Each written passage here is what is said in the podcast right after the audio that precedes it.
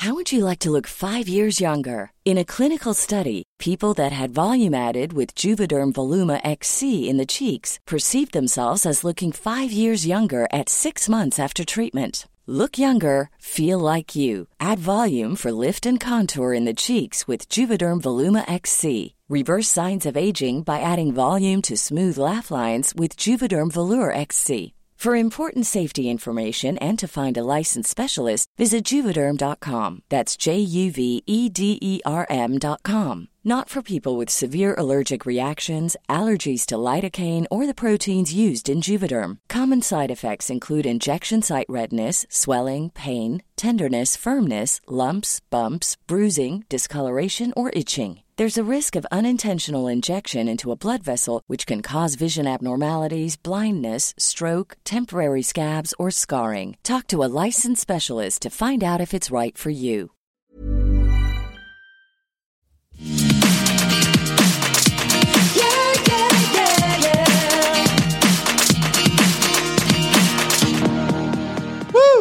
A lot going on this week. Hello, everyone, and welcome to Everything Iconic with me, Danny Pellegrino. We're going to be recapping this week's episode of Vanderpump Rules. We're also going to be recapping this week's episode of The Real Houses Beverly Hills, which was the season finale. Got so much Kyle and most stuff that we got to discuss.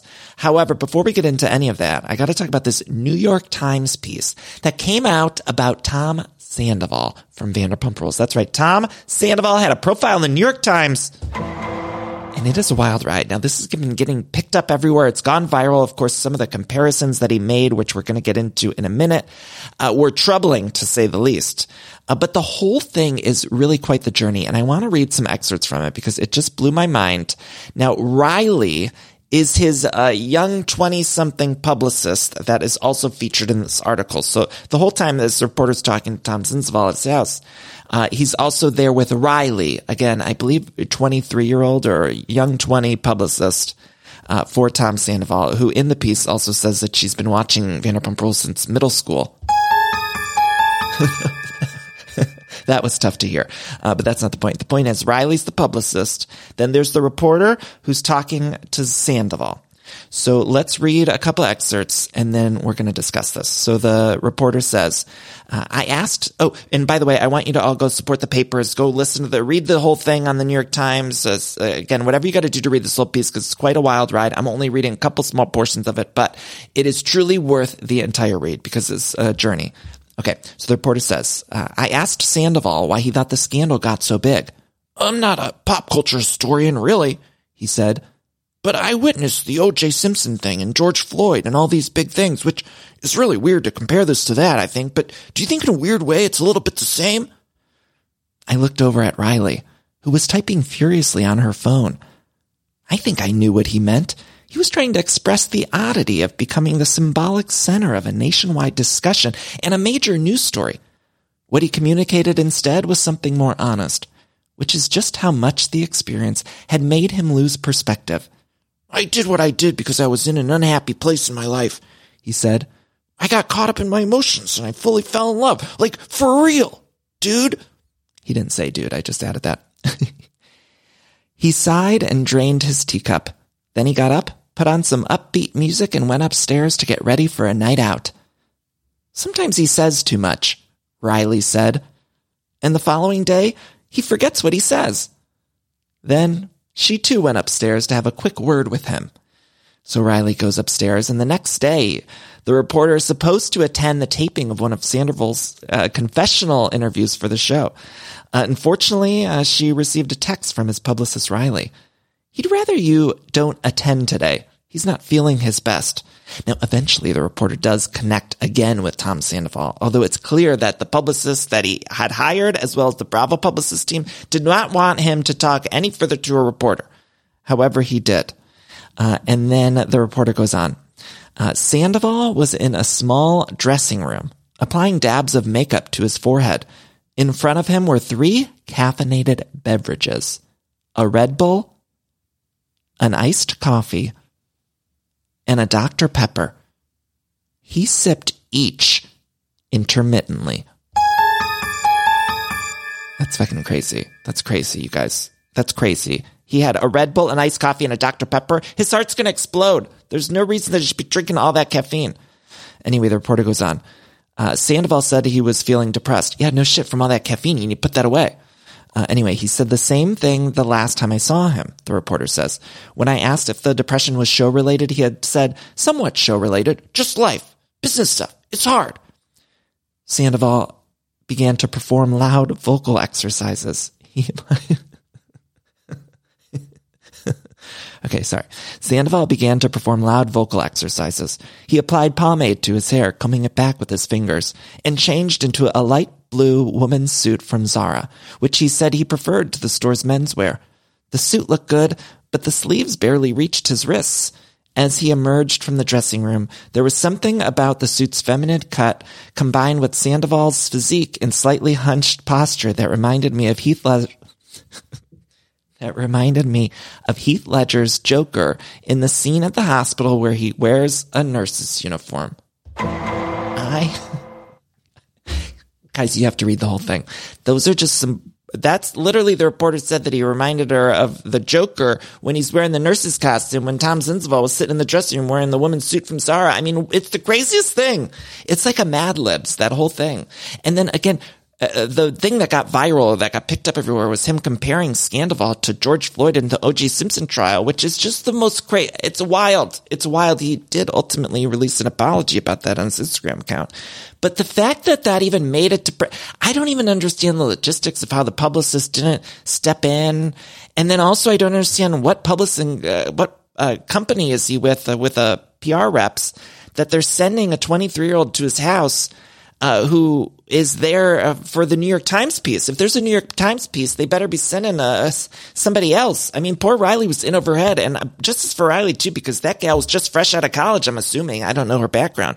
I'm assuming Riley had just got out of college, and then she's face to face with this guy that she, this demon she's been watching on TV since middle school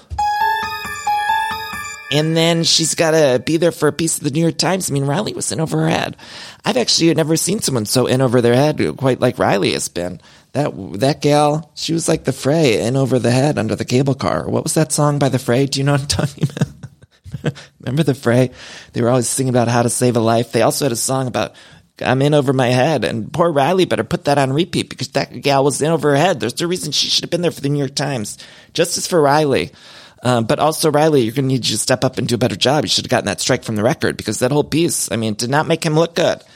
And I've been saying it for weeks and weeks and months and months that if I think public opinion on that man would turn around if he would just zip his lips, but he can't help himself. So every time he talks, he's getting himself in uh, more and more of trouble. And so I couldn't even believe it. I also tuned in to watch what happens live, and I do have a bone to pick with those people over there at WWHL because I tuned in after the Vanderpump Rules episode because I saw that Schwartz, Shula Schwartz, was going to be on Watch What Happens Live. And after that New York Times piece dropped, I thought, oh, I better tune in and watch what happens live. I got to see what's what's going on over there and see what Schwartz has to say because you know every time that man opens his mouth about the scandal, he digs himself uh, into a, a deeper hole too.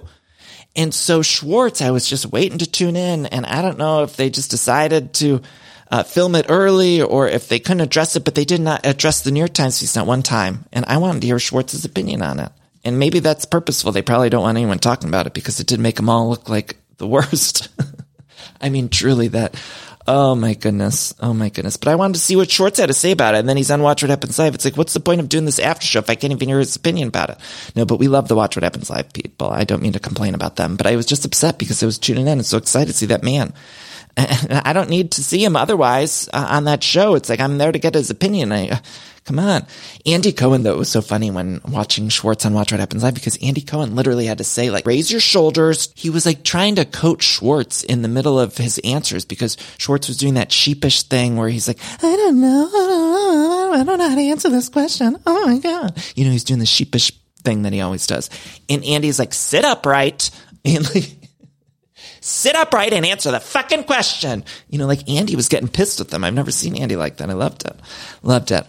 Uh, anyway, the New York Times, go read it. Go support your papers. I know it feels like every, all of these places that we read things now, you got to sign up for the subscription, but it is worth it to support the writers out there.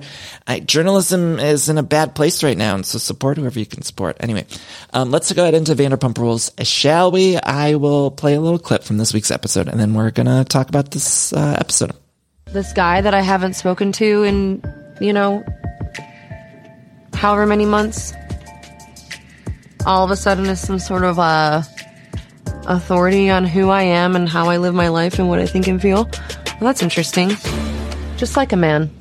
All right, I do feel like Tale as Old as Time, this was so predictable that they were going to paint Ariana a little bit villainous, a little bit like the person who's not moving on. And again, I just have to repeat that I think Tom Sandoval would have looked much better if he would have just uh, shut his mouth because I think that the audience would have started to turn on Ariana. They're showing us clips like that. Now, you can't see the clip, but on the episode of Vanderpump Rules, as she's saying that, which is kind of it's a cold thing to say, right? But I think that she has complete merit to say something like that because this was just three months after her whole life blew up, okay, with this demon. And so she's saying it, but they're showing this like pretty cold soundbite. And as they're showing it, she's like fluffing up her own makeup. She's doing her face. And so it makes her look very villainous.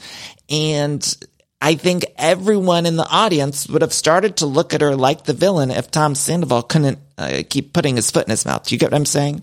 But otherwise, I do think they're trying to paint Tom and and Lisa Vanderpump too. Here, uh, this is going to be tough to talk about this episode because I feel very strongly we have to be careful with the mental health aspect of this conversation. And it's been alleged these uh, suicidal thoughts uh, have been alleged on the show. Tom Sandoval said that, I believe, last week or maybe the week before. And Lisa Vanderpump has opened up about her brother who passed from suicide. And uh, she is relating Tom Sandoval's situation with her brother. And she's telling the other gals this week she invited Lala and Scheana over and she said, look, we got to be uh, careful about all this. And so I do want to say that that's a very important conversation to have. I've opened up in the past about my own uh, situations with mental health and uh, suicidal ideations and all that kind of thing. Um, so I am, I want to be as respectful and nice and kind and with kid gloves as possible when it comes to that conversation. But I do have a bone to pick when it comes to the show presenting it to us for sympathy on Tom because I think that it would be behoove the network that if this cast member, if they were seriously concerned, Lisa Vanderpump's an executive producer on the show, and then they also have uh, obviously uh, other producers as well. But if it was an actual concern that Tom was having these suicidal uh, things that were show related, I would think that the network, the producers would step in and say, well, you probably shouldn't film the show right now. Maybe take a season off, uh, worry about your mental health and, uh, do not come back because it probably wouldn't be good for you. Or Lisa Vanderpump as an executive producer, instead of inviting Tom on screen and talking about it, she would maybe have that conversation and say, you should take a step back from the, uh, from the group. Or in that uh, conversation at Pump as it was closing, maybe she should have said, oh, this is maybe not a good time for you to continue filming again. So maybe we take a breather or maybe you do just take some time away from the group. So that's where I kind of, it rubs me the wrong way a little bit because yes, I understand they're trying to show his reality. And I think that's a great thing for him to open up about his own mental health struggles. And I think it'll make other people feel less alone. I get that. But then I also think from a production aspect, somebody would have stepped in if they were very concerned with that. And so I don't know. That's where I kind of feel like somebody's bamboozling me. And I don't know who's bamboozling me, but I do feel somebody's bamboozling me. I don't know who. I don't know who, but I do feel like they're trying to trick me. Um, anyway, let's get back to the beginning of the episode because uh, we open with uh, everyone getting ready. We see Schwartz doing push-ups in Schwartz's apartment too, I just have to say we're focusing on them plants, but I'd also like to talk about how that TV's on the ground. And can we get him a TV stand? They're all doing these Amazon Live partnerships. You mean tell me somebody Amazon can't send them a TV stand or somebody? You can't get somebody to send a box over there. I don't know. Just use some move, uh, something. It feels like you got to get that TV a little higher. Just uh, boost it up. I'm not saying you got to hire a TaskRabbit to come over and hang it on the wall in seven minutes like Scheana Shay's ex, but maybe you should hire Rob to bring it up uh, and put it on the wall because otherwise I'm just looking at it sitting on that ground. And so as soon as he was doing the push-ups there, I'm like, we need to get that TV hung. Somebody, let's get, was it, was Rob, who was the ex, Scheana's ex that could hang the TV in seven minutes? I think uh, whoever that was, we need him in frame and hanging that fucking TV because I can't look at it on the ground one more time. Um, speaking of Scheana, though, do you see when she's in her bathroom getting her makeup done, she's got glamour headshots. She's got glamour headshots in the bathroom. And I would just like to discuss those for 45 minutes because what the fuck are those? Scheana's always had glamour shots around the house, but I just don't know that I've ever seen the glamour shots in the bathroom of just herself so she could do the makeup. I mean, it was crazy and I loved it. I loved it. Meanwhile, James and Allie are getting ready for their pool party. And every time we go to James and Allie's house, we got to see the airplane going overhead now. Every single time they're not showing us at a house, not one time without showing us the airplane. And I, for one, could not be happier because just being reminded every time I see James and Allie that they're right underneath, they're right next to the Burbank airport. It's a good thing for me. But they're having a pool party. I was a little nervous for them having this pool party because I thought everyone was going to throw them under the bus about the airplane being so close by. But then I don't think anyone even said anything once they arrived for the pool party. But DJ James Kennedy went to Home Depot, Target, Vons, bought 12 towels, spent 2K on this pool party, had to get a whole grill, whole ass grill. And so they're getting ready for that. Meanwhile, Tom and Ariana's house, Ariana and Katie revealed that that night before the SUR night that we saw last week on the show, apparently Ariana's Lyft driver, uh, from last night on the show was the same Lyft driver as the night of the infidelity. That's right, this man. This I was was it a man? I think she said it was a man uh, who was never uh, aware of the show. He was the Lyft driver. Imagine what a star! Imagine what a star! He was the lift driver the night of the affair uh, coming out, and then also after SUR. And so Ariana said she gave him a whole heads up and said we're no longer together. And he said, "Oh, that's probably good because Ariana and Tom were in that lift uh, initially that first night together." So that man, the things that he must have heard. I mean, the things that ma- man must have heard. And I hope that he was in the front seat. You know, I I know the the drivers maybe sometimes aren't supposed to get in the mix, but I hope that man that night of the infidelity release when he's driving uh, Ariana and the demon home, I hope that he spoke up and said something like, get out of the car, Tom, or I don't know what, but something. I don't know what. It's not up to me, but I hope he said and did something. Hope he said and did something. Uh, and then, okay, we talked about Ariana shading Schwartz in the confessional. Uh, they're not going, Ariana and Katie are not going on this cast trip. Katie says she would rather eat a leather, eat a jean jacket. Is that a saying that I've just never heard of? I, I swear to you guys, I, I've been thinking about this upwards of two hours, at least since I've heard this. When Katie said that she'd rather eat a jean jacket, I was like, is, is that something? You know, back in the 90s, it's like, it's all that and a bag of chips or talk to the hand, you know, one of those. I, it sounded like something that could have been from the 90s. And so I wondered if it was something from the 90s of eat a jean jacket, eat a jean jacket. Nowadays, I don't know what's real and what's not. Especially too because I just watched that J Lo movie. Did you guys see the J Lo movie? Not to get us too off track here, but the J Lo movie on Amazon, you also got to watch that. It's the craziest fucking thing I've ever seen. It felt like I was an acid. And I was just on the phone with my mom, and uh, it came up because my parents watched it, and she apparently had to explain the whole thing to my dad. And so he's in the he was in the background of the phone. I'm on I'm on the phone with my mom. She's like, Dan, did you watch the J Lo movie? And I was like, Yeah, you guys watch it? She's like, Yeah, it was. I thought it was good. I go, Mom, you understood it because I love my parents, but they're not always into the kind of uh, more metaphorical things. You know, they like straightforward, show them Paul Blart Mall Cop or something's got to give and they're in heaven. But otherwise, I don't know that they're really necessarily into the things that they're going to have to metaphorically analyze. So anyway, my dad's in the background. He's like, I didn't fucking get it. and the my mom's like, of course you didn't, Gary, because you weren't paying attention. You were playing slots on your phone the whole time. And then my dad's like, no, it didn't make any fucking sense. And my mom's like, sure it did. For she's searching for love with Ben Affleck. She was searching in the factory and then the board of astrologers helped her. What didn't you get, Gare? I tried to tell you. My dad's like, board of astrologers? That doesn't make any fucking sense. Gary, it was the board of astrologers. What didn't you get? It was right there on screen. Jane Fonda was right there telling you. The board of astrologers helping her find love. I didn't fucking get it. My dad. Oh, but I loved it. It did feel like a fever dream. And I'm very excited. I guess there's a documentary coming out about it or whatever. I don't know. I found it wild, wild, but you definitely have to drop some acid or something before you watch because just don't go in there cold. It's very dangerous to go put on that JLo movie cold. At least, I don't do something to prepare. Maybe you need to take a cold plunge like Tom Sandoval did in this episode, which you know I feel about cold plunges. I'm sick of them. What are we all doing the cold plunges for? I got to watch it every time uh, I'm on Instagram now. The hot guys I follow on Instagram, all the hot straight guys are doing the cold plunge on Instagram. All the male models, they're all doing the fucking cold plunge. And it was fun for a second because you get to see the guys with their blouses off and it's nice. They hop in the cold water. But at a certain point, I've seen enough cold plunges on Instagram and they're all posting them every fucking second. Every second, Mark Wahlberg's in there at 2 a.m. I gotta watch him do a, I don't even follow him. It's showing up on my, on my feed. I gotta watch Mark Wahlberg tell me to get in the cold ass water at 3 a.m. in the morning. It's like I already feel bad enough about myself. I don't need to look at some Mark Wahlberg hopping in a cold plunge at 2 a.m. on my Instagram feed every goddamn morning. It's like enough. I mean, come on. I gotta look at these people. It's just, it's truly the worst. And I don't even think it, I don't know that it does anything. And what was the fuck was this? I'm sorry to get us off track here, but what the fuck was the name of this place? It was into the into intimacy, but it was like supposed to be like intimacy. You could, what the fuck is that? Can we just, uh, yeah. can we get a copyright lawyer on the phone or something? I don't know. It just feels wrong. And I don't know what we could do about that, but I feel like we need to change the name of that place because why is a cold plunge place called Into Intimacy? Uh, supposed to sound like intimacy. Just call the fucking place Intimacy then. What are we doing? Intimacy. I thought we were watching Below Deck or something when I saw Intimacy. When I'm watching the robes, I'm like looking at Billie Lee on screen, who I thought was let go from this show, wearing a robe that says Into-Me-See. And I'm like, am I uh, high? Like, what is going on here? It's just so crazy, this show. And I don't think any store should be called Intimacy. Intimacy, intimacy. See, it doesn't even roll off the fucking tongue. Just call it intimacy. What are we doing here? Everyone's trying to get too clever with the naming.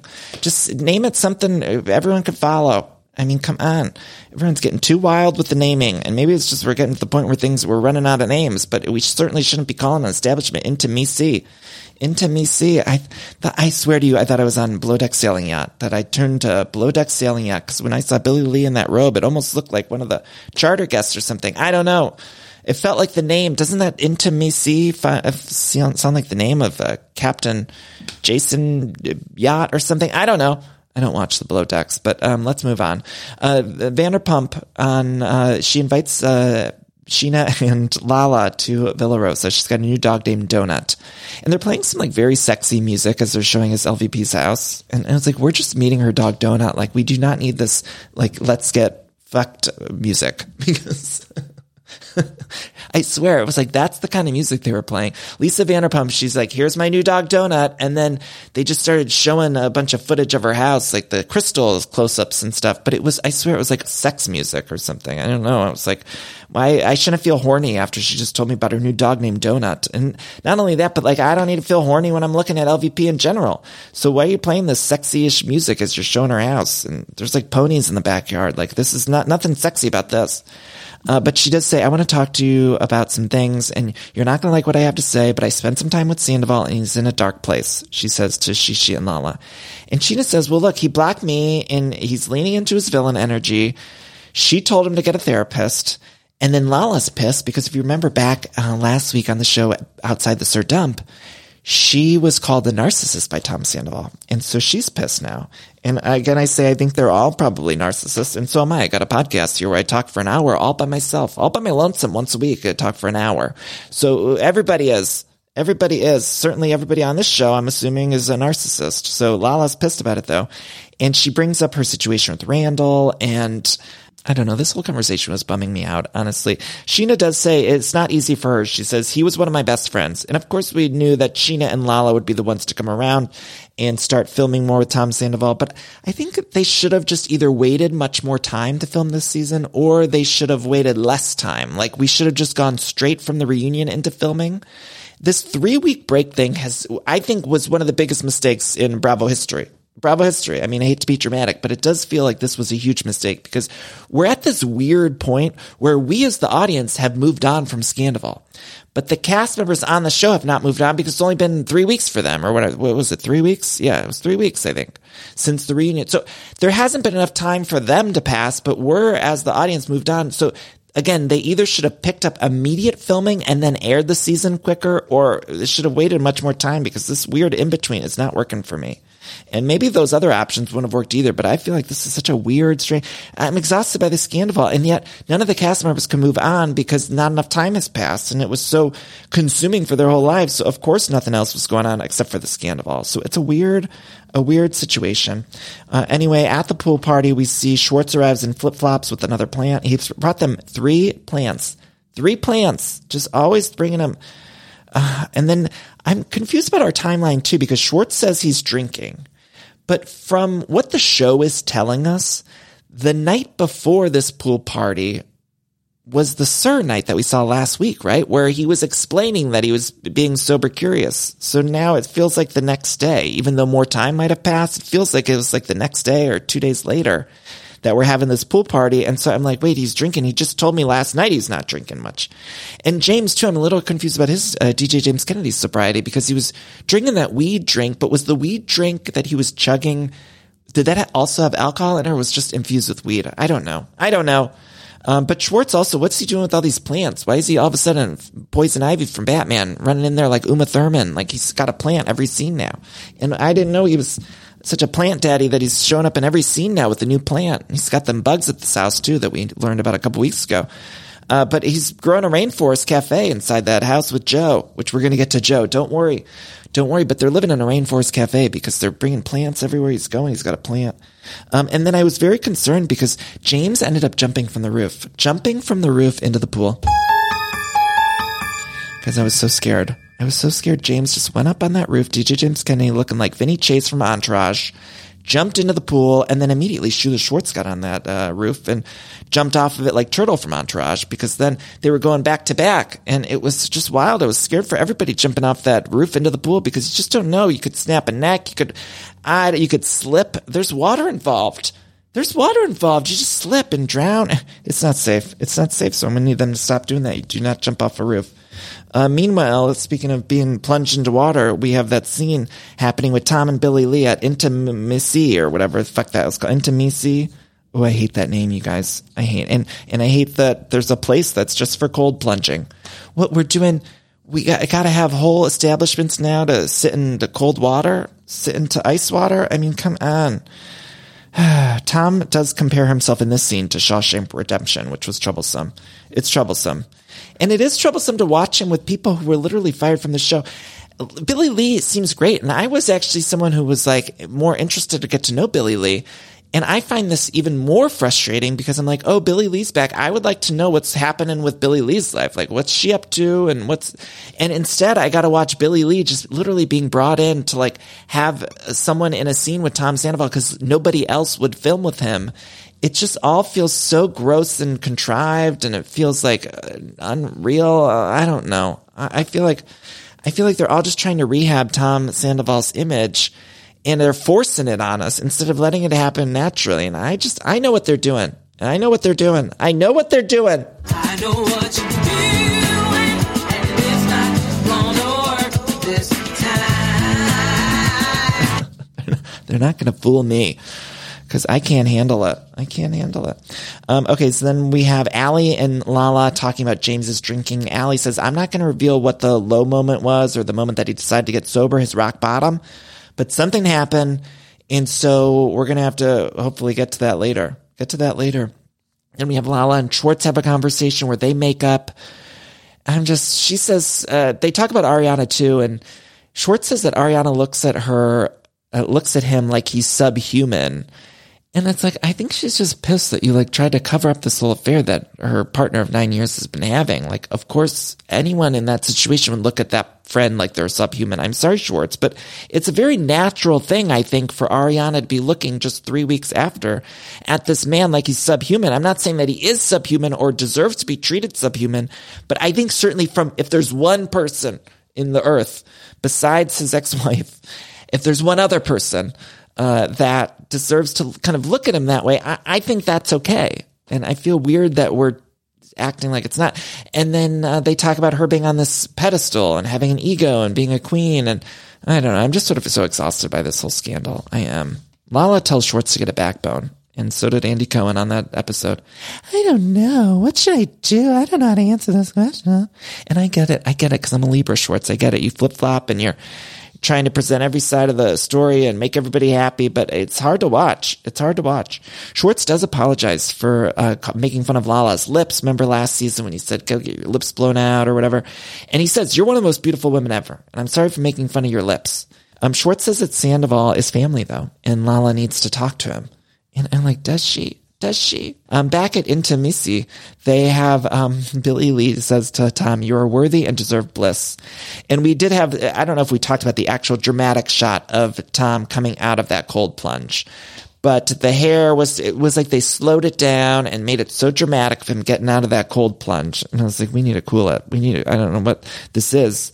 It sort of felt like I was watching one of those. Um, remember that Zac Efron show where he was like doing things in nature, or Uh, Chris uh, Hemsworth, he had one on Disney Plus where he was going into the wild. You know, all those actors, they were doing that, especially during the pandemic. It was like travel series about them doing uh, active stuff. And I feel like they all did a cold plunge. And then you got a dramatic shot of them coming out of the cold plunge. Now I'm like, oh, they're trying to do that here on Vanderpump Rules, but I'm not having it.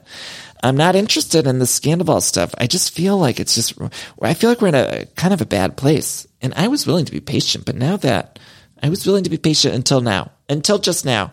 Cause you know, in the past few weeks, I said, well, we're just ramping up. We're just getting started. And now I've turned a corner and they need to ramp it up quicker because I can't do another week like this. Just get anything else going on. Show me literally anything else. I'm interested in the Brock and Sheen of it all. I, I, I don't know that I need to see Tom at Into-Me-See with somebody that they let go from the show if we're not going to learn anything about Billie Lee, then I don't want to see Tom just off on his own adventures. He's either got to be with the group or not at all. Because what is happening here? It just feels so disjointed. And again, we, I hope he's good and gets help for himself. And I know that he says in, in this scene he's going through his depression and depression can really convince you of anything. And so he said he was close to suicide. And so I'm so I I feel so empathetic towards that, and I hope that producers, if if this is a deep concern for production or for the other cast members, I hope they say, "Oh, well, this is probably what's contributing to it, you being on this national televised show." And so, if if that is the case, we need to get you off of it.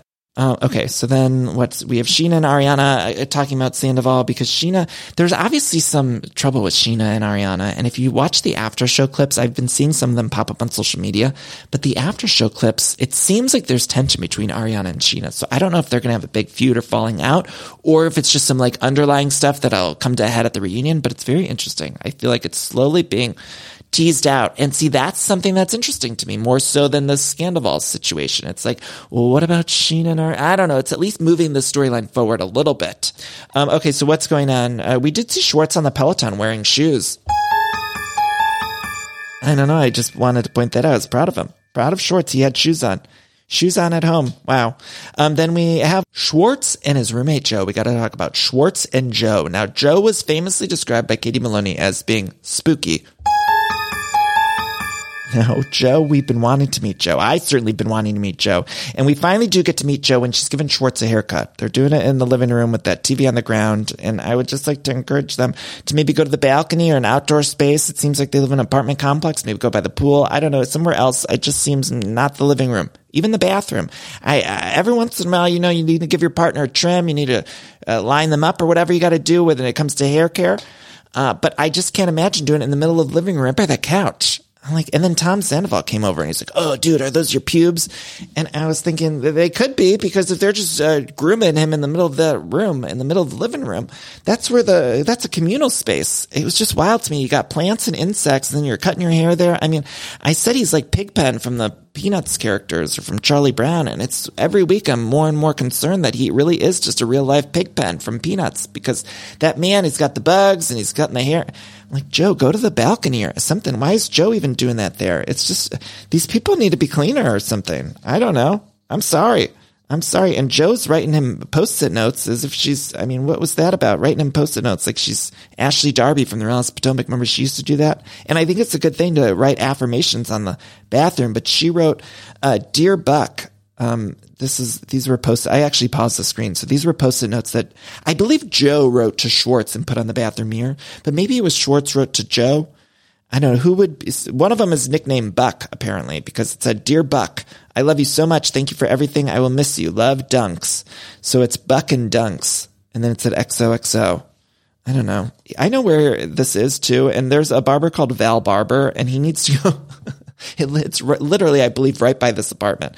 And so he needs to make an appointment for Val Barber and go because he's also a male model. He used to get paid to professionally model. And so the fact that this Joe is just cutting his hair in the middle of the living room when he's having guests and he's got a whole camera crew there. I mean, what was production thinking when they're like, Joe's just cutting your, cutting your uh, hair right in the middle of this living room? Ah, I don't know. And Schwartz says they haven't had, this was confusing when he was talking about his relationship with Joe. He's like, she is the light of my life, but we're just buds. And, but then he said they had a whirlwind romance. Like, I don't get it. I don't get Joe. And I would like Joe to get a confessional. There was one point where Joe had to hoist Schwartz up from the floor because he couldn't get himself up. And that was actually very dark sided to me because I just thought Schwartz couldn't even, I just was like, Schwartz, you have to like lift your legs up yourself. I just feel like everybody treats him like he's a child. And I just would like us all to remember that that man's a grown man. And so we need a, he should be able to stand on his own, maybe like make an appointment for himself to go get a haircut on his own. He should be able to answer a question and watch what happens live on his own. Like this is wild to me. This is wild. And so I hope he gets it together. I did see him doing push-ups at one point.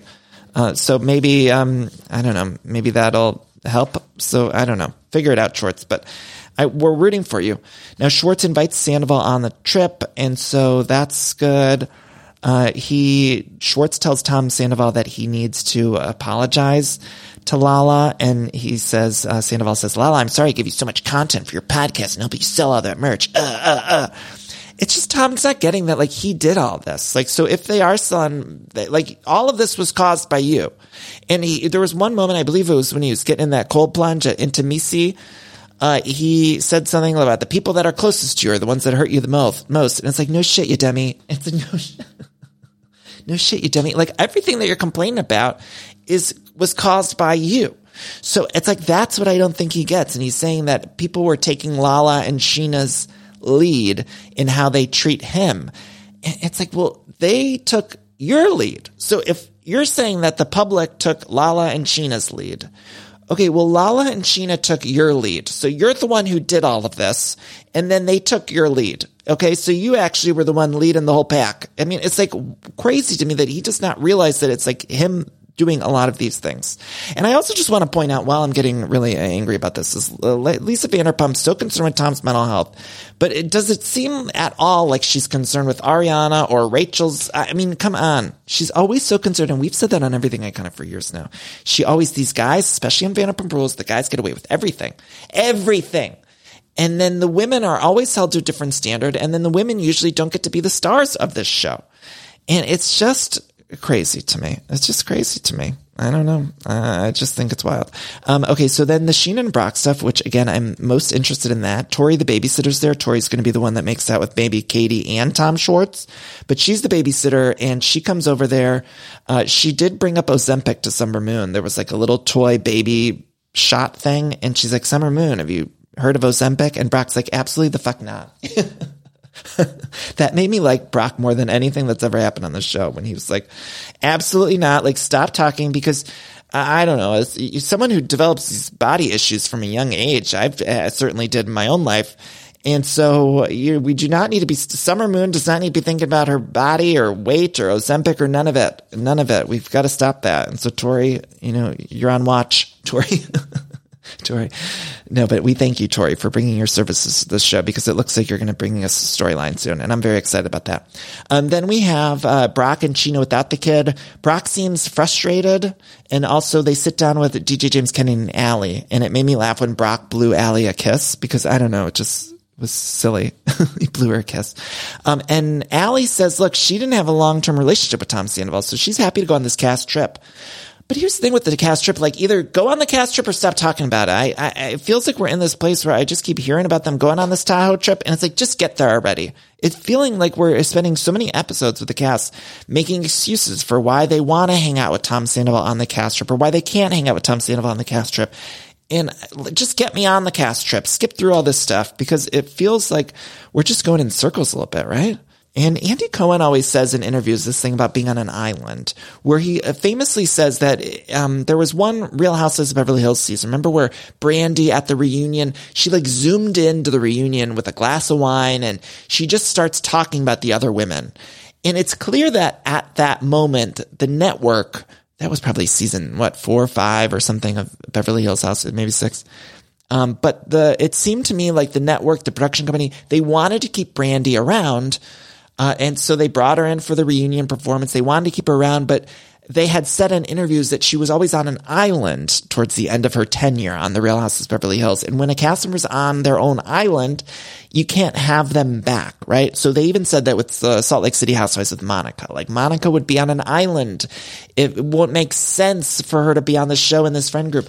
And I just would like to point out that this is what's happening on Vanderpump Rules right now. So if the rule is that you can't have a person on an island, that's what's happening on Vanderpump Rules. So it's like we got Tom Sandoval on an island all by himself, and I know that they were in between a rock and a hard place because Sandoval is the biggest thing to happen on the show and this network for so many years. And so if they didn't bring Tom Sandoval back, what would what would the show look like? What would it be? But then yet here we are on an island with this person and the show is suffering for it. And so we either need to get him off that island quicker or uh, we didn't need him back or something because what's happening now is so strange to me. Okay, I'm sorry for complaining. Then we see this scene with James getting Graham back and it was sweet. And I don't know, that poor dog. I just hope the best for that dog. I don't know exactly. I didn't really understand. So Rachel just like left the dog when she went. Where did she leave the dog? What was going on there?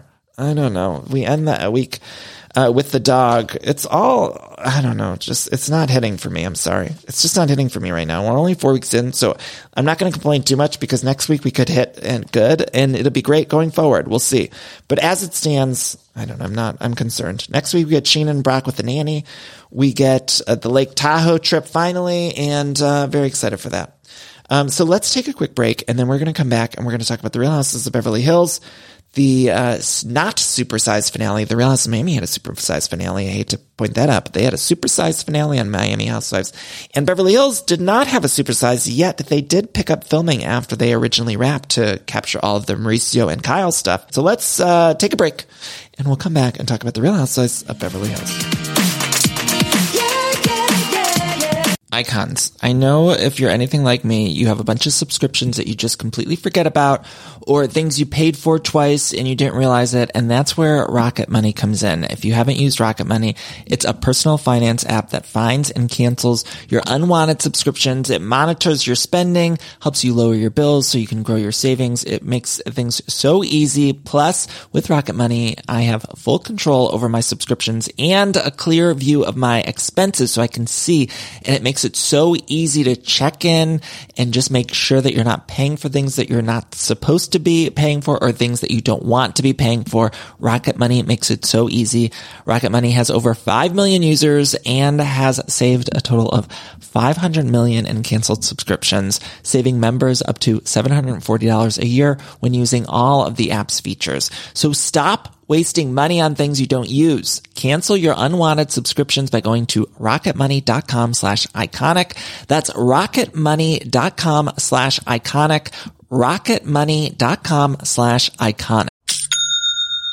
Ah, I love that sound, don't you? And that's the sound you're going to hear when you switch your business to Shopify, the global commerce platform that supercharges your selling wherever you sell online, in person, on social media, and beyond. Uh, we use it here at Everything Iconic. Shopify is the best all-in-one commerce platform capable of handling all your business complexity, uh, no matter how big you grow. I think it's fantastic. You're probably thinking, sure, but migrating is going to be a headache, but Shopify's app store has the migration apps you need to migrate all of your products, your orders, your customers, and more uh, from every major e-commerce platform all the way to Shopify. And I always hate when I'm shopping online and I have to re-enter all of my information.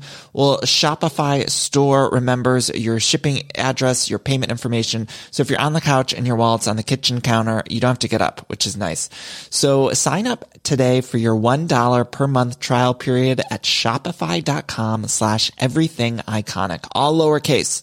That's one month for just $1 at shopify.com slash everything iconic. Shopify, S-H-O-P-I-F-Y dot com slash everything iconic. This show is sponsored by BetterHelp. And we all carry around different stressors, both big and small. Sometimes the small stressors are, are, the worst for me because I cannot stop thinking about them when I'm trying to sleep or when I'm trying to go about my day. I keep those little things bottled up and it can start to affect me negatively. Now therapy is a safe space to get those things off of my chest and figure out how to work through all that stuff. And if you've never benefited from therapy, I think it's time you explore. I think anyone can be helped by uh, going to a professional therapist. It's so incredibly helpful. Get those coping skills and uh, deal with those stressors. So uh, if you're thinking of starting therapy, you can give BetterHelp a try. It's entirely online, designed to be super convenient, flexible, and suited to your schedule All you got to do is fill out this quick, brief questionnaire and you get matched with a licensed therapist and you can switch therapists at any time for no additional charge, which I think is so important. Uh, so that way you find someone that you work well with. Now, get it off your chest with BetterHelp. Visit betterhelp.com slash everything iconic today to get 10% off your first month. That's betterhelp, H-E-L-P dot com slash everything iconic. And we're back. I know what you're doing, and it's not gonna work this time. Oh, I love that song. It's Dion Ferris. Uh, it was an old 90s song. So good. So good. Okay. The Real Houses of Beverly Hills, all about the white party at SoFi Stadium, which is a flex. And if this show is going to be about glamour and wealth and showcasing that wealth, uh, then doing a white party at the SoFi Stadium really is kind of what we want. Kyle did a DirecTV commercial there. She hired Kevin Lee, she, she, she darling, of course, uh, of LVP fame to come and do this. And you know, I, Kevin Lee's one of my arch nemesis. He's on my list of arch nemesis because nemesis, nemesis, nemesis, uh, because uh, he has said for years and years and years that he was the what Martin Short's character in Father of the Bride was based on, uh, but that is not actually true. That's not actually true, according to my research that I've done. I've done really countless hours of research on this. So anyway, I know that we're supposed to be excited to see Kevin Lee, she, she, she, darling. However, I'm not because he's one of my arch nemesis. One of my arch nemesis is sees, says, sees, See's candy. I just had some See's candy recently. So fucking good. Um, okay. So then, uh, yeah, Erika's performing at this event at the SoFi Stadium, which is exciting. Uh, what else do we have going on? We have this scene with Sutton and her daughter, Porter. I like the name Porter. Did we know this? Her daughter's name is Porter. I just like that name. They go to this jeweler though, and Sutton's trying on all these like half a million dollar jewels to show. I guess she was saying she's showcasing how women need to be independent and free, and she wants her daughter to be independent. And then Sutton went and bought these sixty-eight thousand dollar earrings. And I just feel like maybe there's another way for Porter to learn this lesson than by buying uh, jewels in front of her that are seventy thousand dollars. I don't know. Call me crazy. I'm not here to judge someone's parenting. Uh, however, that is what I'm going to do the rest of this episode because we're going to have to talk about that Kyle and Mauricio sitting down with the daughter situation, uh, which is not going to be fun for me to talk about. But well, actually, why don't we just talk about this now? Because did you see Mauricio's going to be on this Netflix uh, show? He's got Buying Beverly Hills, whatever the fuck that show is called on Netflix. It's going to be entering season two. Now, Netflix just released a clip where Mauricio's sitting down with the daughters and he's talking about his relationship with Kyle. And so Netflix released this clip from season two, and season two is not even going to premiere until I believe end of March. And so they released this before the Real Houses of Beverly Hills finale that aired. And I have a lot of issues with this. First of all, I know Bravo is pissed because they released that before the finale, and all of the juicy stuff between Kyle Mo and the daughters happened in this week's finale. Uh, they've been teasing it out for weeks and weeks and weeks, and here comes Netflix swooping in and getting them with the scoop. So you just know Bravo is pissed about that. But then I'm also kind of pissed at Kyle and Mauricio for them forcing the daughters to have these conversations on camera a hundred times for seven different shows. It's wild to me. And Portia is only 15 years old. I think it said on the Real House of Beverly Hills this week. 15 years old as it's happening on screen. So why are you making this 15 year old daughter uh, talk about, uh, have these conversations on camera a, even one time, but B, more than once, it seems troubling. I mean, I can't imagine being 15 and having a conversation with my parents where they're talking about being separated. Uh, and have that air. And Portia on this week's Beverly Hills episode was was it her that was crying? One of the daughters was crying in Kyle's arms, and it made me feel so icky. And I am going to be the first person to say on a microphone that uh, when it comes to reality shows, all that real stuff, the real the authenticity, that's what makes a good show. And I love when the real moments creep into these shows amongst, amongst the petty drama with the infighting and the craziness that we oftentimes come to Housewives for. Uh, so I'm the first person to say that, but there is something icky to me when it's like a 15 year old daughter, I, I a kid, a kid, and then having to see that. I mean, I couldn't imagine a clip of my parents saying they were getting separated, living on forever in the world of television, because that's going to be a clip that Portia could forever see. And that moment is just so raw and personal.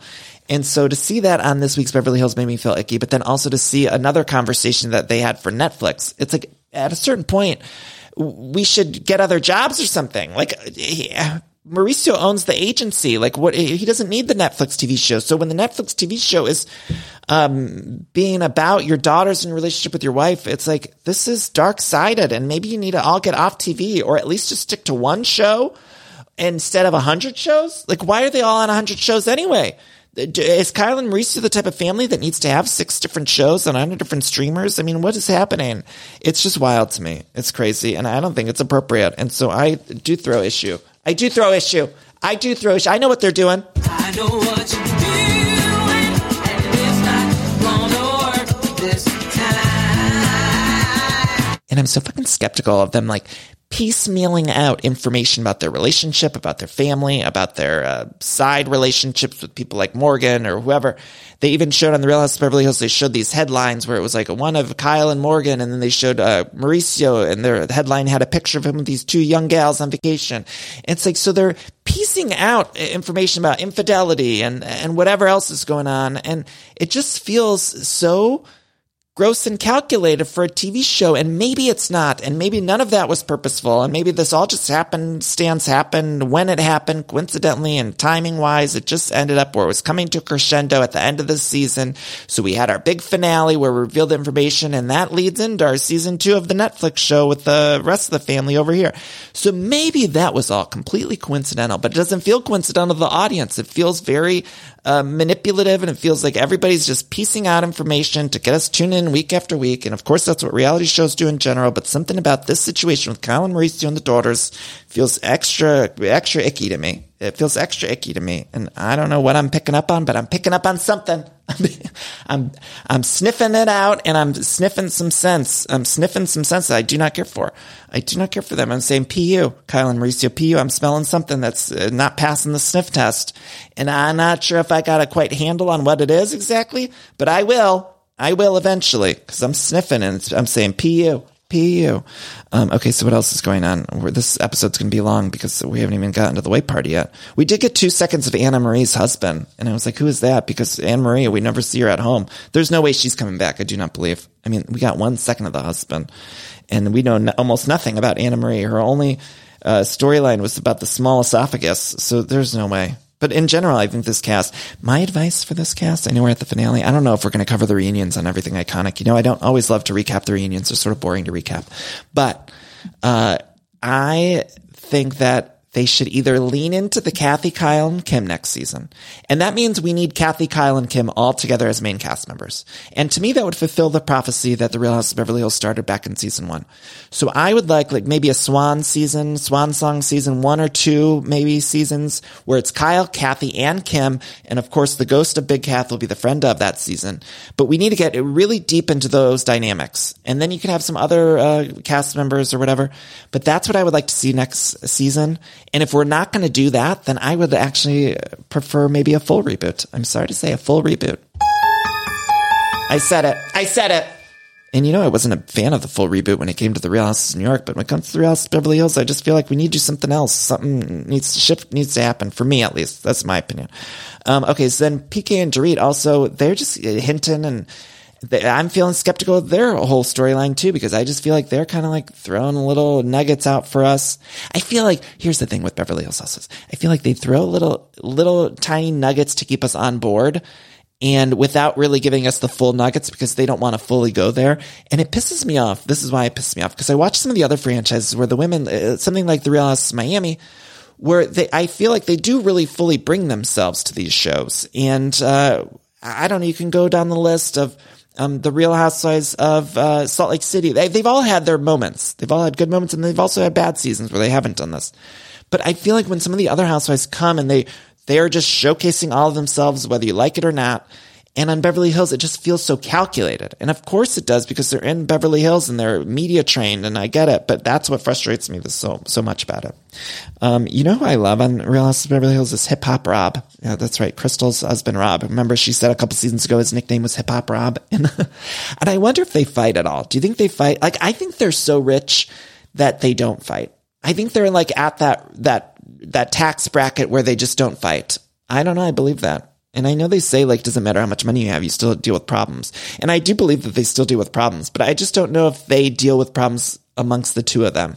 Cause I feel like once you have that much money and that big of a house and stuff, can't you just go to separate wings? Like I would just be like, Matt, I'm going to the other wing of the house and I'm going to watch the movie Lion King that I directed. and so I wouldn't be sad. I'd be like, I just fucking directed the Lion King and I'm rich and got this house. So I don't know. Um, anyway, I like the two of them together. They seem they seem like they like each other a lot. Um, then uh, PK and Dorit. So we did talk briefly about them. Uh, PK is still in London. Whatever. Uh, we get to the SoFi Stadium. Mauricio walks into this white party and just goes, "I'm feeling vibes." He said something else that was so douchey too. He's like, "Oh," he said to the daughters, "He's like, you girls are slaying," and I'm like, Mauricio, you need to we need to get you a thesaurus or something because I do not need to hear you saying that your daughters are slaying or that you're feeling vibes. I mean, Mauricio needs to cool it. He needs to cool. I just do not care for that man. I do not trust him. I actually trust anybody more than him. You know what, man? I trust way more than Mauricio. Mikey Minden. That's right. I love seeing that man. I love seeing Mikey Minden on the show. I don't know that I always love seeing Mikey Minden on the show, but now every time I see that man, I get a, a chill up my spine. I get excited. It honestly feels like, uh, remember, um, gosh, remember when you would watch a sitcom in the 90s and they'd have a guest star and then everyone would fucking lose their shit? It didn't matter who it was. It was like Tori Spelling appearing in glasses on Saved by the Bell and everyone was like, woo! Like, like people just exploded, like their heads just explode, like they were in Oprah for the audience of Oprah's favorite things. Like that's what happened anytime. Uh, you'd have uh, just the most innocuous person, didn't matter who it was. It could be like the original Aunt Viv from Fresh Prince of Bel Air guest starring on Family Matters, and everyone would just be like, "What?" Like nuts. And I kind of feel like that's how I feel when I see Mikey Minden on any of the Bravo shows. I feel like I'm watching a 90s sitcom, and Rita Moreno pops in for a scene, and I'm just like, "What?"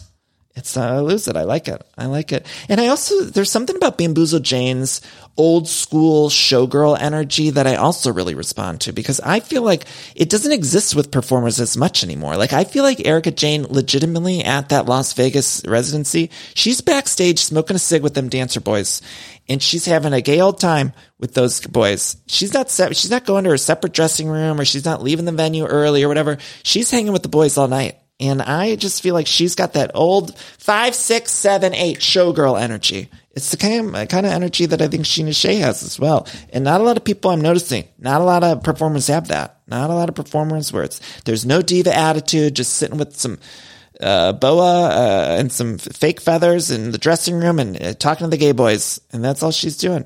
Five, six, seven, eight. And then she's lights up performing.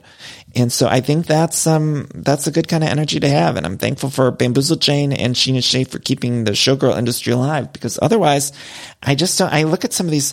You watch the Grammys, you watch these award shows, and I just feel like a lot of these new young performers, they don't have that old school hard work ethic attitude.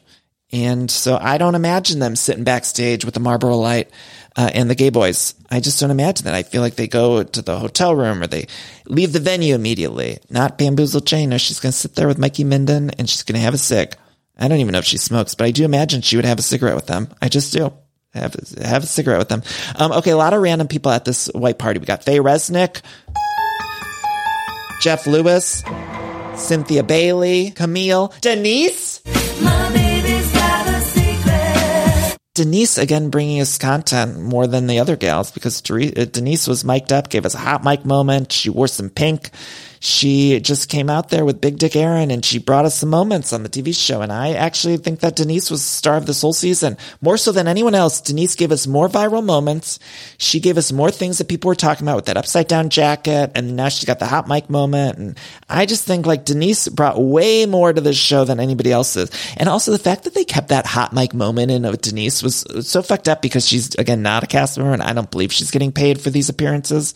And so they're using Denise a hot mic when she's not even paid as a cast member. It's just like so shady. But I love Denise and I'm happy that she came and took over the show. But she's bringing an it factor to the show that that's my problem with Beverly Hills right now. I feel like where's the it factor? Where are the, where's the chemistry? Where's the it factor? Where's the, I'm not fi- I see no X factor on this show. No X factor on this show lately. And so we, uh, Denise comes in and I'm seeing an X factor briefly. You see what a star's like every time Denise shows up on screen. It's like, oh, that's what it is. That's what that is. That's what that is. It's a star. But it takes Denise Richards to pop on there with Big Dick Aaron to realize that we're missing a star on the show. And so I know this season's been led by Kyle and the Sutton, of course, has stepped in, in front of the red light and become a star in her own right. However, I think Denise, you just see a different X factor when it comes to her on screen. She's just popping in. She's an old, old time showgirl too. She's got that old showgirl energy as well. So Denise Richards, you just know back in the day in the 90s, she did a movie with a T-Rex. That's right. I don't know if you know this, but she did a movie with Paul Walker and a T-Rex. And so she's uh, been on a set or two that she probably didn't want to be on. And so she knows that she's got work to do and she's got to deliver. And so immediately when she shows up on the Real House of Beverly Hills, she delivers. And some of these other cast members just, uh, they don't have that energy. And so I'm going to need them to go to the Scheana Shay School of Showgirls and figure it out and maybe get back to us next season because as it stands, I'm noticing a lot of downtime with these women and these gals aren't bringing it. And so I don't know what they need to do. Go to, I don't know, go to the, uh, what is that? Um, the Rockettes. Maybe they need to do a Rockette class or something. I don't know. It's not my job. We got to take a quick break here. We'll be back with so much more recaps. Uh, find me on social media at Danny Pellegrino on Twitter, Instagram, and TikTok, and we'll be right back. I love decorating the house and getting furniture, but sometimes it could be overwhelming to design a space. And so luckily I'm here to tell you about a company called Cozey. Now Cozey is fantastic, a North American company that thoughtfully designs furniture made for modern living. Now, Cozey strives to provide the best furniture shopping experience with elegant, super high quality products, plus fast delivery and easy assembly, which is really important to me because I do not like putting together furniture. So the easier, the better for me. Now, Cozey offers a beautiful, customizable sofas and sectionals that are made to adapt in time. This means customers can add seats to the sofas over time. Maybe if you're extending your family, you might want more space on the couch. Cozey also offers a great range of coffee tables, washable rugs, wall shelving, credenzas, TV stands, and accessories. So much. It's thoughtfully designed furniture made for modern living. There's an outdoor sofa and tables collection that is fantastic. It's called the Mistral. So you can choose the perfect sofa configuration for your outdoor setup. Uh, Cozey also opened its first retail space on Queen Street in Toronto to push the experience to the next level and allow customers to engage physically with the products. So transform your living space today with Cozey. Visit cozey.com, spelled C-O-Z-E-Y to start customizing your furniture today. Again, that's cozey, C-O-Z-E-Y dot com.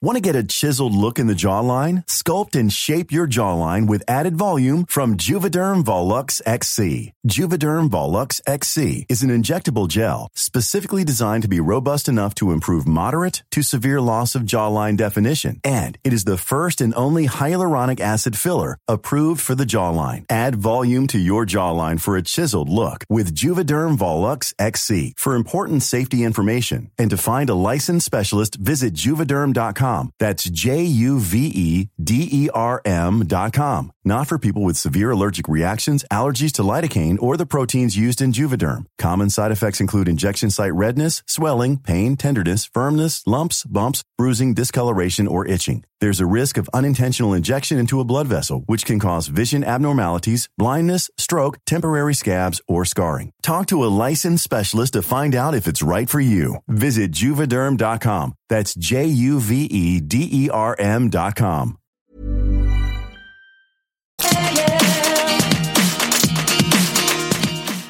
Um, also, there's one of them Glambot cameras at this, which was strange. They had a Glambot, and it's like, we're at a football stadium with a Glambot, and it's for Kyle Richards' white party. Like, okay, that's another Mad Lib sentence. Like, what the fuck are we doing here? And Marie, meanwhile, Mauricio thought they were having the party in the parking lot. He didn't even know that it was going to be at the football field. And Kyle's like, we had talked about, they even showed footage of Kyle being like, oh, I'm so excited. Or I just did the walkthrough. I can't wait to do this party at the SoFi Stadium. And Mauricio's like, oh, cool. And then in real time, Mauricio's like, oh, I thought we were doing this in the parking lot. I'm like, Mauricio, you need to wake up. You need to open them eyes and wake up because you're, uh, as it stands, he's not paying attention to nobody and he's not even catching that they're doing the party at the football field. Instead, he thinks they're doing it in a parking lot. And also, what, uh, what is, why is he thinking they're doing in the parking lot? I don't know. I bet you he thinks like Netflix wouldn't put us in the parking lot. But um, then we then we have Erika's performance, and she walks on stage dressed like if Rocky Balboa fucked Sharpay from High School Musical franchise. Like that's the kind of vibe she was getting because she had that Philadelphia robe on, you know, with the And she looked just like Rocky Balboa, who's an Italian hero, if you ask me. Of course, I was raised in Rocky Balboa. That, to me, that was Bible growing up in an Italian household. It was like you put on Rocky one, two, three, four, it didn't matter. You put on Rocky Balboa and you watch, and that's how you learn. And so that, uh, more so than the religion classes I took as a Catholic school student, I learned more from Rocky Balboa films because that's a, my dad, Gary Pellegrino said, you sit down, you sit your ass in front of the TV and you watch the Rocky movies and you learn about life. That's what you do. You watch, watch The Godfather, you watch Rocky, you watch Casino. You know, I was four years old watching Casino. And I'm not saying it's the right thing to do, but my parents, they'd pop me in front of the TV as a toddler and say, watch my cousin Vinny. You need to learn from Marisa Tomei. And so that's what we did, School of Hard Knocks. And so, um, you know, I appreciate that she walked right on stage, Bamboozle Jane, just like Rocky Balboa, with a little get, a little, you know, she bedazzled it too. It was bedazzled. She got the bedazzler out and she said, I'm gonna, I'm gonna give the gays everything they want. And then she lip sync and she did. She did. Um, and this was the hot mic moment where Denise said, she told Big Dick Aaron, she's like, Erika's gonna lip sync, come watch. And she said, thank God the cameras are way over there. And then, and then Denise, then Denise said, God, I'm such a bitch. She said, I'm such a bitch. Or I know I'm a bitch. And she was mic'd, and I like that. But then Erika sings Expensive, which is a great song. It's expensive to be her. It is. With all them legal fees, it is. More true now than ever. Um, so then Erika, uh, Kyle says, um, after Erika's performance of her one song, Kyle says, Erika Jayne just made her comeback. And then Dorit said, she gave the people what they wanted. She's a real showman. Dorit said, and they were acting like this was a Super Bowl performance and not Kyle Richards' white party. I mean, I'm not saying it wasn't a nice big party, but I don't know that there was tons of that many people there. I guess it was for the show, so Erika was also performing for the audience at home. But I just thought they were all acting like she just got off stage at the Super Bowl. She's a showman. She just made her comeback. I'm like, did she? Um, okay, so then we end uh, with um, all of their title cards. So Erika's doing new music. PK and Dorit are struggling. Uh, also, it's revealed in the title cards at the end that Dorit and Kyle haven't spoken since December. You guys, since December. What? Oh, and then Annemarie and Crystal haven't interacted. And then um, Annemarie's title card, it says uh, she doesn't give medical advice at parties anymore. Baby, And just, it also felt like we had the biggest fucking cast this week when they were doing the title cards. I'm like, I don't, I forgot about half these people, and then I got to do the title card. And the same thing over on the Real Houses of Miami. They gave title cards to Kiki, Marysol, and Adriana too, which they deserve. They should be main cast members over there in Miami. Uh, but they did title cards for what, uh, like 11 of them or however many people they have in that cast. And it didn't feel too long. But here on Beverly Hills, I was like, this is going on too long. But I guess we had to get all their, um, Crystal's title card was that she accepts that her brother lives part time in Thailand and has a girlfriend. Like, okay, like we barely met that man. I mean, he was in, was he in one scene? I was like, who the fuck cares that he's, I mean, Crystal probably cares. I get it. But it was, as an audience, I'm thinking we saw one quick scene with that man saying he was going to move to Thailand part time. And so I, I don't really have much connection. So then when they're telling me in the title card, like, well, he lives there part time, it's like, okay, I don't give a flying fuck. I'm being so mean. That was mean. But I really didn't give a flying fuck about him or really any of these things that were happening. Um, I did give a flying fuck about Sutton though. When she fell, I felt bad for her. She fell. And um, when they were watching Erika Jayne perform, this was uh, during the performance, Sutton fell. And Dorit had the most oversized uh, reaction to this. It was like I was watching the Disney Channel because uh, Dorit just saw Sutton fell and then she made this huge face.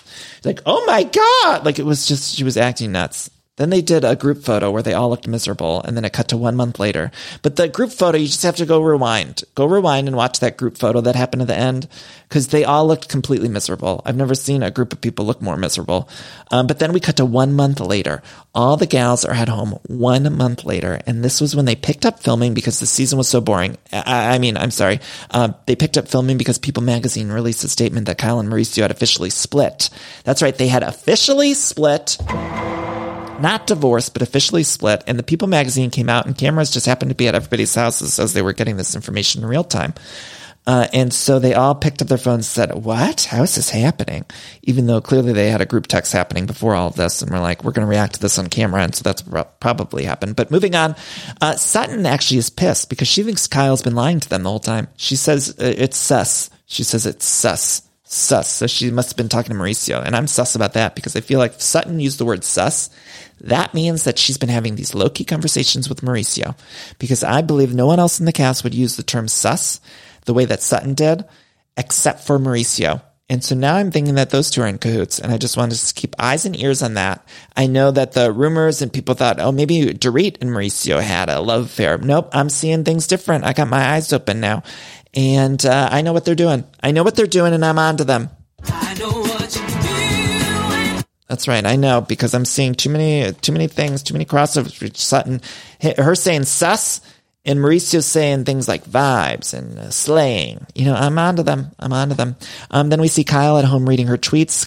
So Bamboozle Jane comes over to have a conversation with Kyle about the Mauricio situation, which is so fascinating that Dorit doesn't come over because normally this would have been a conversation with Dorit. So that just goes to show us that the the fracture in the Dorit Kyle and relationship is even stronger than I had to realize because otherwise Dorit would have been in the scene, but instead it's Bamboozle Jane. And Erika apologizes to Splits Richards for not being attentive enough. She said, "How did I miss this?" And Kyle says, well, there wasn't one big thing. She said, uh, it wasn't cheating. Erika asks, oh, what is going on with that? Is that cheating? Um, and then they have this conversation and I want to play a little clip for you because they're trying to tell us, or, or hmm, how should we put this? They've led us to believe that Erika Bamboozle Jane and Kyle Splits Richards are closer than what I actually think they are, right? They've been trying to present them as good friends. Obviously, that's why they sent Bamboozle Jane into the scene to have this one on one with Kyle after this big news dropped. So that in and of itself is trying, that's production telling us actually Bamboozle Jane and Splits Richards are close friends. Um, so that's what we're led to believe. But then the conversation, it really did feel like they were meeting for the first time. And I'm just going to play a clip from this conversation, but I swear it was like they just met for the very first time. And let's take a listen. When we first met, you know, we were really opposites, Oh, really? complete opposites. Wow, wow. And that worked. Right, yeah. You know, I always would joke and say if it wasn't for me, he would be dead because I keep him safe. And if it wasn't for him, you know, I would never take chances in life. Oh, wow. I did And not. that worked. you know? Yeah. Yeah, wow. I did not know that. Kyle's talking about relationship with Mauricio. I'm not uh, assuming that Erika's going to know everything about a relationship with Mauricio, but I feel like after uh, 10 years on this show together, that's all about them opening up about their lives and their relationships and their uh, feelings. That Erika Jayne would know a little bit of backstory about uh, Kyle's relationship with Mauricio, but instead they're sitting in that scene and Erika's like, wow, what? I felt like she didn't even know that Kyle and Mauricio were together. I feel like just in that moment, she's like, wait, he's your husband? Like like that was the kind of vibe I was getting from that conversation. Wow, what? Huh? What? I didn't know that. Huh? What? Uh, Erika deserved an Emmy. Uh, deserved an Emmy. And also she gave good advice too, because Kyle cries so she's not proud of the marriage. She said she's frustrated by the marriage. She feels bad. Everybody's rooting for her. And Erika's like, fuck everyone's opinion. And then she said, you need to worry about what your needs are inside your needs. And I don't know. She was just giving really good advice and just give her the Emmy. I'm sorry. Give her the Emmy. Then they cut to one week later, one week later, and they play funeral music as we see Mo with his new chompers and they're about to sit down with the gals. And he's got to go to Panama. Before he does, he's going to sit down with the daughters.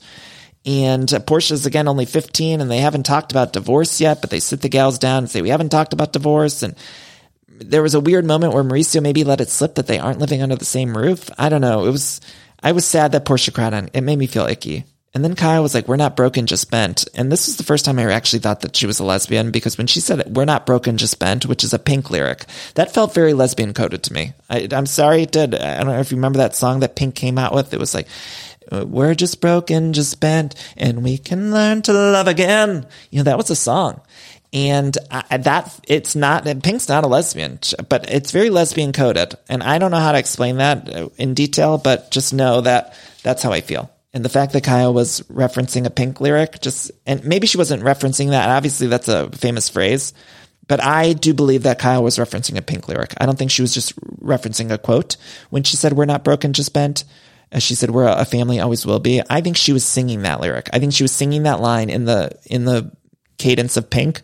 And that more than anything else, more than the situation with the honky tonk lesbian that we saw on camera when they were singing that song at the event. Uh, more than anything else, I do feel like this was Kyle saying out loud and proud I'm a lesbian or out loud and proud I'm bisexual because she was quoting a Pink lyric. I'm sorry. I'm sorry. That's my, that's my heart and my truth. Um, then we have the confessional, which I, empathize with Kyle again And I'm sad, but it was hard to take any of the confessional seriously when she's dressed like Katie Maloney in the confessional because they're wearing the same outfit. You know, Katie Maloney's got the confessional look with the with the white collar and the black top. And now Splits Richards also has the same outfit. And I think Kyle, I don't know who came first. I guess Kyle came first. Um, but maybe I would like them, uh, two of these gals to get together too. Speaking of bisexual lesbian situations, maybe that would be a good outfit, uh, or a good, uh, relationship between these two because Katie's making out with, uh, Scheana's nanny. But maybe we could do that kind of crossover. That would actually give Lisa Vanderpump something interesting to do on Vanderpump Rules as well because she'd get pissed at Katie for hooking up with Kyle the Splits Richards. You know, I, I don't know. That would be the scandal. That would be the scandal. But it's hard to take Kyle seriously sitting in that outfit when she's talking about the dissolution of her marriage to Mauricio after 100 years. Uh, because all I'm sitting there thinking of is uh, pump teenies and something about her. Because I'm thinking Kyle wore that same outfit in her confessional this same week. Um, anyway, there's a montage of Kyle and Mauricio uh, where it did, it made me sad. It made me sad, and I do believe that the producers are trying to kill me because I was crying like a little baby. I'm sorry. Despite the fact that I think it's all very manipulative, uh, I still cried like a little baby. Um, anyway, Kyle, she did mend her relationship with Kathy. We're going to see Kathy at the reunion inexplicably, inexplicably. I don't understand why Kathy's going to be at the reunion, but we're going to see her. Uh, and then, which uh, again proves my point that we need to go all in with Kathy, Kyle, and Kim next season. Um, but then, uh, we're also going to learn about Kyle living separately from Mo. Hopefully, uh, we'll hear more about the Morgan situation. We'll hear about um, Mauricio maybe with the younger women. I don't know. The reunion looks interesting. Kyle trying to silence Dorit is interesting.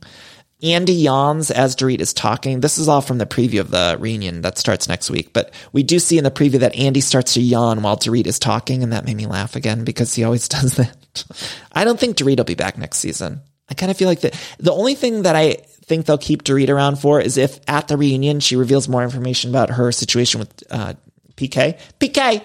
So if her and Bubba are on the outs, I do feel like they'll bring her back. But otherwise, if she tries to hide any of that at the reunion or doesn't get into it, or or if the Dorit and Kyle relationship doesn't land, then I think they will get rid of Dorit. I do. Um, and then Kathy comes out with her purse. She's brought the purse out, and then Sutton at the end of the reunion trailer, she's got a medical emergency. A medical emergency. Ah, that's the end of the episode, you guys. Thank you so much for listening to Everything Iconic. I love you all so much. You can find me on social media at Danny Pellegrino on Twitter, Instagram, and TikTok. Thank you all. And uh, you can get my books as well on Amazon. And uh, let's take a deep breath in. Let's do our cheesy little cool down. Hold it. Breathe out. Now, whenever there's a new season of a show starting, we get a lot of new listeners here on Everything Iconic, and they always get confused when I do this at the end of the episodes. I do these cheesy little cool downs, which started as a joke, but then ultimately became something I think we all could use. Uh, and so, welcome if you're new to the podcast, and thank you all so much for the support and sharing the podcast with friends and everything. And uh, let's take one more deep breath in and hold it. Uh, breathe out. We got to remember to take these deep breaths in sometimes. I forget, certainly. Um, anyway, have a good week. Love y'all. Bye bye.